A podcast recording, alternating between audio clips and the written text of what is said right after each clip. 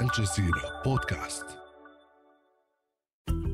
Museums around the world are returning artifacts to their countries of origin.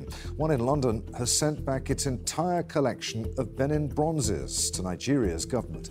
It's one example of a trend of historic items being returned from across Europe, Middle East, and the Americas. So, how can other countries ensure their cultural treasures are given back and be displayed for generations to come? I'm Adrian Finighan, and this is the Inside Story podcast, where we dissect, analyse, and help to define major global stories. Let's bring in our guests then for today's discussion. From London, we're joined by Barnaby Phillips. He's the author of the book Loot Britain and the Benin Bronzes and a former Al Jazeera correspondent. From Utrecht in the Netherlands, Jos van Beurden, a senior researcher of colonial collections and restitution at Amsterdam's Free University. And from Uppsala in Sweden, Luigi Prada, an assistant professor of Egyptology at Uppsala University. Good to have you with us, uh, gentlemen. Barnaby, let's start with you. Uh, the Benin bronzes have become emblematic of this whole debate about cultural antiquities and where they belong. It's put some major Western museums in a difficult position, hasn't it, regardless of their intentions? Yes, I think you're alluding, Adrian, to the British Museum, uh, which has the largest uh, collection of Benin bronzes of all, almost a thousand, and of course, which has a unique symbolic importance in this discussion, but indeed in so many other discussions to do with restitution and provenance, uh, because it is the national museum of the country which was responsible responsible or, for looting these items. I think events have moved very, very quickly. And as you say, they've left the British Museum badly isolated. Just uh, three or four years ago, the British Museum was working together with other Western museums and they'd reached a sort of compromise deal with their counterparts in Nigeria, which the British Museum was quite happy with, whereby they were all going to lend back parts of their Benin bronze collection in rotation. Well, things have moved on incredibly quickly, and suddenly any major Western museum which is not offering to give back its Benin bronzes, it's finding itself very much under the spotlight.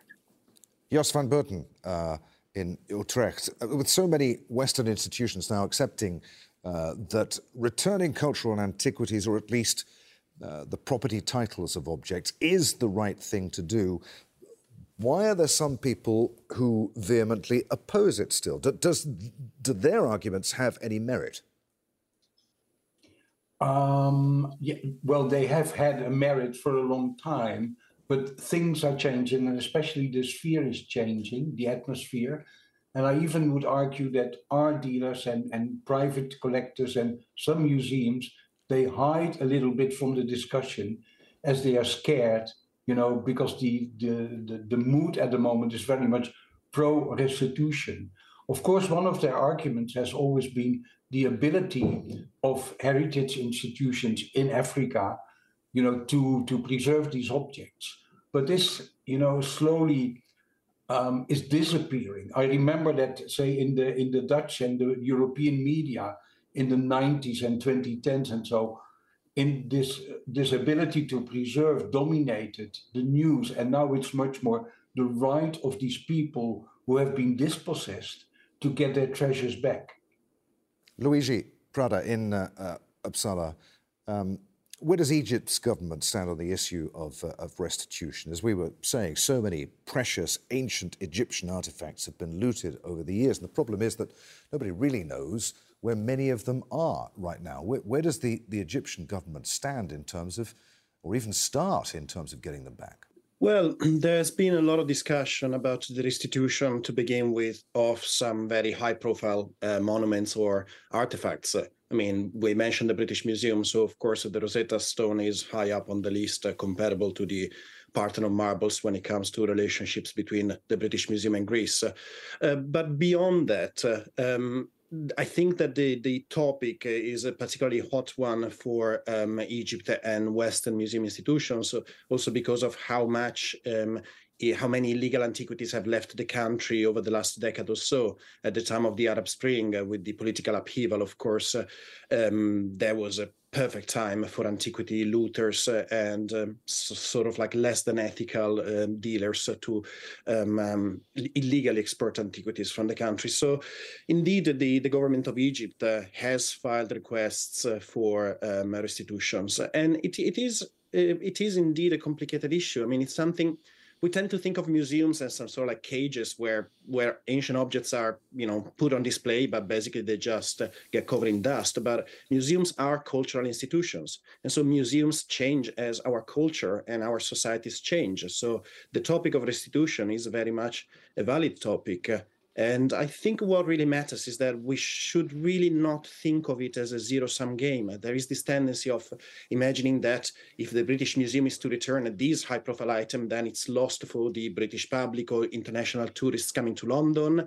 Uh, but it's not that. As we heard, there's also suggestions of collaborations between countries and museum institutions, long term loans. So we really should think of it not as a zero sum game, like somebody's gain is somebody's loss, because it's not that. We're talking about world heritage after all. Barnaby, there are challenges, though, aren't there, for a country like Nigeria uh, here? Uh, what, perhaps you could outline some of those challenges for us. I mean, there are opportunities too, but, but is there a danger that Nigeria could squander those opportunities? Uh, it's a risk, yes. It, it is. It is a moment of incredible opportunity, but also jeopardy. But going back into the past and untangling what happened is inevitably complicated. When the British invaded the Kingdom of Benin in 1897, Nigeria didn't exist. Nigeria was a, a British creation that came into existence um, some 17 years later, and it wasn't something necessarily that people who lived within its territories had ever envisaged. So we've seen that play out, for example, uh, in the case of the Benin bronzes. There are different interests uh, within Nigeria, all of whom are acutely interested in the return of the bronzes. There is a federal government with a headquarters in Abuja, which talks about building a national museum. Well, it's talked about doing it for decades, but there's no sign of it existing. Uh, there is a state government, Edo State, which is very uh, involved in this issue. And then, of course, there is the Oba, the king of Benin, uh, who is the great great grandson of the man who was toppled by the British uh, in 1897 and from whose uh, palaces the treasures were looted. So, somebody who has an undoubted moral authority in this case. But I think, in broad terms, I think Luigi had it absolutely right. We shouldn't see it as a zero uh, sum game. It is, I believe, firmly in the case of the Benin bronzes and indeed many other treasures. There is there is a a real win-win situation. There's no reason why terrible wrongs of the past shouldn't be addressed, that people in countries like uh, Nigeria or Ghana or Cameroon shouldn't be able to reconnect with their wonderful heritage, that it should be returned to them. That seems only right. But that many of these treasures are well treasures and they should continue to circulate around the great cities of, of, of our world Britain, New York, Paris, Beijing, Delhi, Sydney, and so on. Jos, do you want to pick up on, on, on that for me? And, and going back to, to something that you were saying a few moments ago, um, for many years, those who've resisted the calls uh, have made the tenuous argument that the artifacts wouldn't receive proper care if returned to places like Nigeria and, and other countries from where they were stolen. I mean, that, that argument, as far as you're concerned, is no longer valid. Well, the point is that, you know, the Africans would say now, finally, the Europeans are admitting that they have robbed these objects, and now the robbers they want to make the defi- to define the conditions under which uh, these objects will be given back. And if you talk with Africans, and that has also occurred in the Benin Dialogue Group, this issue of the ability to preserve, to, to go correct with it, you know, has been discussed widely and it's only because there's a, a certain atmosphere of trust has been created. And so the Africans admit themselves that there is a problem in this respect, but we should leave it to them to solve it. Luigi, perhaps you can clear something up for me for a minute. I just want to, uh, and if, if you can't, we'll, we'll, we'll put it to, to, to Jos and, and Barnaby. C- can you explain the legal differences between the terms restitution, which we've mentioned a lot so far in the programme, return, uh, and where the term good conscience comes into it. Well, the word, the word good, I can definitely tell you about the word good conscience. I mean, it's also like trying to differentiate between uh, um, uh, restitution, like legal issues and also ethical issues. So, for example, the restitution of uh, illegally uh, smuggled antiquities. Uh, you mentioned at the start earlier on in the program the coffin of Nedjemankh at the Metropolitan Museum. Um, I can tell you for a fact, uh, uh within my professional environment, uh, um, when it comes to museum curators and academics, nobody would ever act in bad faith. Um, but there are serious problems with the antiquities market. The documents of the coffin had been completely um, uh, um, made up and falsified. Hence, once the um, truth came to the surface, the coffin was straight away returned to the government of Egypt and its legitimate owners. But the problem here goes beyond the idea of uh, legal um, repatriation um, uh, and where the legal rights stand. It's also about ethical, it's also about reparation of historical wrongs.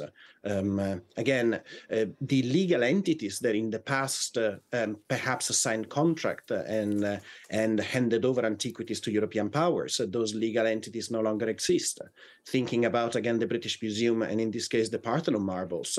Well, at the time, Greece was part of the Ottoman Empire, so the official authorities in the end um, uh, answered to the powers in Istanbul. The same, in fact, also in the 19th century for Egypt. It was a province of the Ottoman Empire. So that's really um, uh, some. That's really actually the problem that I think is is more difficult to define. Again, where I think that nobody would disagree when it comes to repatriating illegal antiquities. The problem is the ethical issues. And so again, where do we decide? How far do we decide to go when trying to fix the wrongs of history? Luigi, I, I, I just want to ask you to take a, a little sidetrack here for a moment. There are uh, cases where valuable artifacts have been moved in order to preserve and to protect them in times of conflict, especially uh, in recent times in, in the Middle East. Tell us your, your experience uh, of that and how it, it differs from the case of uh, the Benin bronzes and, and other uh, stolen artifacts. I'm thinking in particular about places like Palmyra and how, in times of conflict, you pr- protect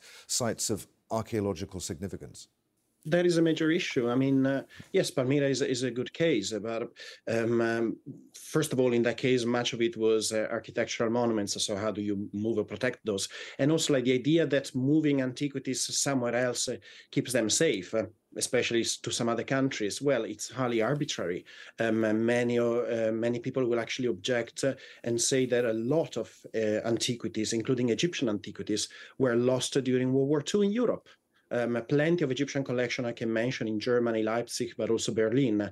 Plenty of uh, fantastic antiquities. We only have photographs of them because they were destroyed during the, the bombings of World War II. So in the case, uh, those things would have been much safer had they stayed back in Egypt uh, um, or in other countries uh, um, uh, in, in Asia, in Asia, as opposed to being in Europe. so once again, where do you trace this line? It's highly arbitrary, and there's also the risk of once again repeating um, um patronizing attitudes uh, of the past. Yes, not all artifacts in Western museums were stolen or taken by force. How, how does that complicate the discussion that we're having here? Well, the, it complicates particularly the provenance research. If I, if you allow me to give an example, the the Belgian federal government they have um, developed a law which says that objects that are proven to have been stolen from Congo, for instance, uh, become automatically the property of the Democratic Republic of Congo. So this property title is transferred. Now they have investigated this, especially for the major Africa Museum in Tervuren near Brussels. And they have about 80,000 objects from Congo. And they have calculated that of these 80,000, 883 are proven to have been stolen. Now, that means, and they argue that 45,000 they have been corrected, they have been collected in a correct way, and 35,000 they do not know. They still have to investigate. Now, this is a big, big problem because there is very little documentation about these objects. So probably we will never know precisely whether this is booty or not or whether this was confiscated or or you know acquired in a disputable manner. So how do we handle that? And in my view, you know, the discussion in Europe is currently very much focused on war booty and our feelings of of shame, of guilt, maybe about how we appropriated them. And maybe it should be much more oriented towards the needs of the countries of origin for collections that they need. And if I may give an example, I know that the Indonesia, the former Dutch colony, has a restitution committee, and they work now along this line. And they just say, what do we need to have a representative collection of our own uh, cultural and historical past? Barnaby, we, we heard in Harry's report earlier on about this 1963 law which uh, prevents the British Museum uh, returning uh, some, not all, but some uh, of the artifacts in, in its possession. To what extent is, is the British government in, in particular passing the buck? Uh, the Department for, for Digital Culture, Media and Sport in the UK has said decisions relating to the care and management of their collections are a matter for the trustees of each museum. Should, should there be more government uh, intervention here, a, a, a, driven policy here to, to guide how museums act? I, I, think the British government is being a bit disingenuous there yes. So, I mean, just just to fill people in, the, the British Museum Act uh, prevents the British Museum from permanently returning or deaccessioning, as museum people say, objects in its collection, with a few exceptions for which the law has changed in recent years. Uh, objects uh, stolen during the Holocaust and, and uh, human body parts, human remains. Well, of course, if the law can change uh, for those exceptions, why can't it change for, say, objects uh, looted during the colonial period? People ask. But the point is that British Museum directors and trustees in the past have hidden behind this law. It's been a convenient excuse for inactivity. Nowadays, I'm not quite so sure that is the case. In fact, I see the British Museum as a rather divided place, uh, and some uh, curators within it are distinctly uncomfortable about the situation they're in, but they are unable to permanently return uh, the Benin bronzes, or for that matter, uh, the Parthenon marbles, until the law changes. Mm. And that would require a vote in Parliament. And if you look at the current configuration of the British Parliament with the Conservative uh, majority, that seems extremely unlikely to happen uh, short of a general election and a new political configuration. So it is a, a national political issue uh, which genuinely does leave museums like the British Museum, but also other museums, uh, the V&A, uh, the, the, National Gallery, uh, hamstrung on this issue, undoubtedly. Uh, I want to spend uh, the last few minutes of the programme talking about the future. Lu- Luigi, um, you were talking earlier on about, about how the world can continue to enjoy and learn from these objects.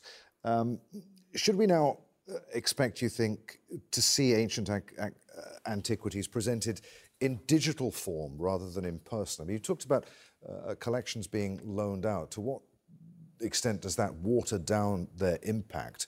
And, and, and if we're seeing them in, in bits, if you like, and not a full connection because it's been loaned out, does that detract from the educational value of visiting a museum? Well, it, there's no doubt that, that this is the direction where we're aiming in the future. There will be more and more um, museum experiences, uh, more than just walking through items. Uh, there will be more also replicas uh, because of uh, how now we are able to create uh, perfect quality replicas. Uh, but this also doesn't concern just artifacts and objects in museum collections. This also concerns monuments. Um, I mean, if we think about some of the earliest uh, uh, prehistoric uh, um, art examples in the caves of Lascaux in France, nobody can actually visit the original because just human presence there would mean uh, the, the, the decay and permanent damage to the original pigments. So everybody visits a replica. We have similar situations in Egypt for some decorated tombs that are too fragile. Um, so yes, indeed, that's the direction. And I don't think that it detracts to the educational value of the experience. Actually, in a way, it can add to it because of the multimedia approach that we can use. If nothing else, I do appreciate that it might detract from that emotional connection that one might have with what is original and ancient object. So there are, there are still things that we need to fix. This is also part of the conversation that we still uh, need to have. We haven't sorted it all, it all out yet, indeed. Okay, yes, we, we, have about a minute left on the program. What, what will the Museum of, of the Future look like? Um, well, I'm, I'm not sure whether it should have digital objects because the, uh, for digital objects, I mean, to, to link up with what Luigi says, is that the, the, the objects we should distinguish between, on the one hand, ceremonial religious objects, and on the other, maybe household utensils. Now, for the latter, digital repatriation can be a solution. But for the first, I know from most countries of origin, they want the originals to come back. And then if they allow it, we can we can have made um, digital copies for in our museums. But I think in in the um, our the museum of the future, it should not be about objects first of all. It should not be about stories first of all. It should be about the relationship between former colonized and former colonizers. And this relationship, in the relationship, you discuss, for instance, can we show ancestral remains? Can we show mummies? Can we show these sensitive pictures, photographs, etc.? So it's a matter of dialogue for the Museum of the Future. And that, I think, is a great place to leave it. Many thanks indeed, uh, gentlemen, for being with us. Barnaby Phillips in London, uh, Jos van Beurden in Utrecht, and Luigi Prada in Uppsala. And that's it for this edition of the Inside Story podcast. It was produced by Damian Lay, Osama Alani, Isabel Mavzeyeva, and Paul Taylor. Studio sound was by Senthil Mararutu. The program was edited by Sarun Murali, Linan Gayan, and Joda Frias. Be sure to subscribe to the Inside Story podcast to catch every episode, and thanks for listening. We'll be back again on Wednesday.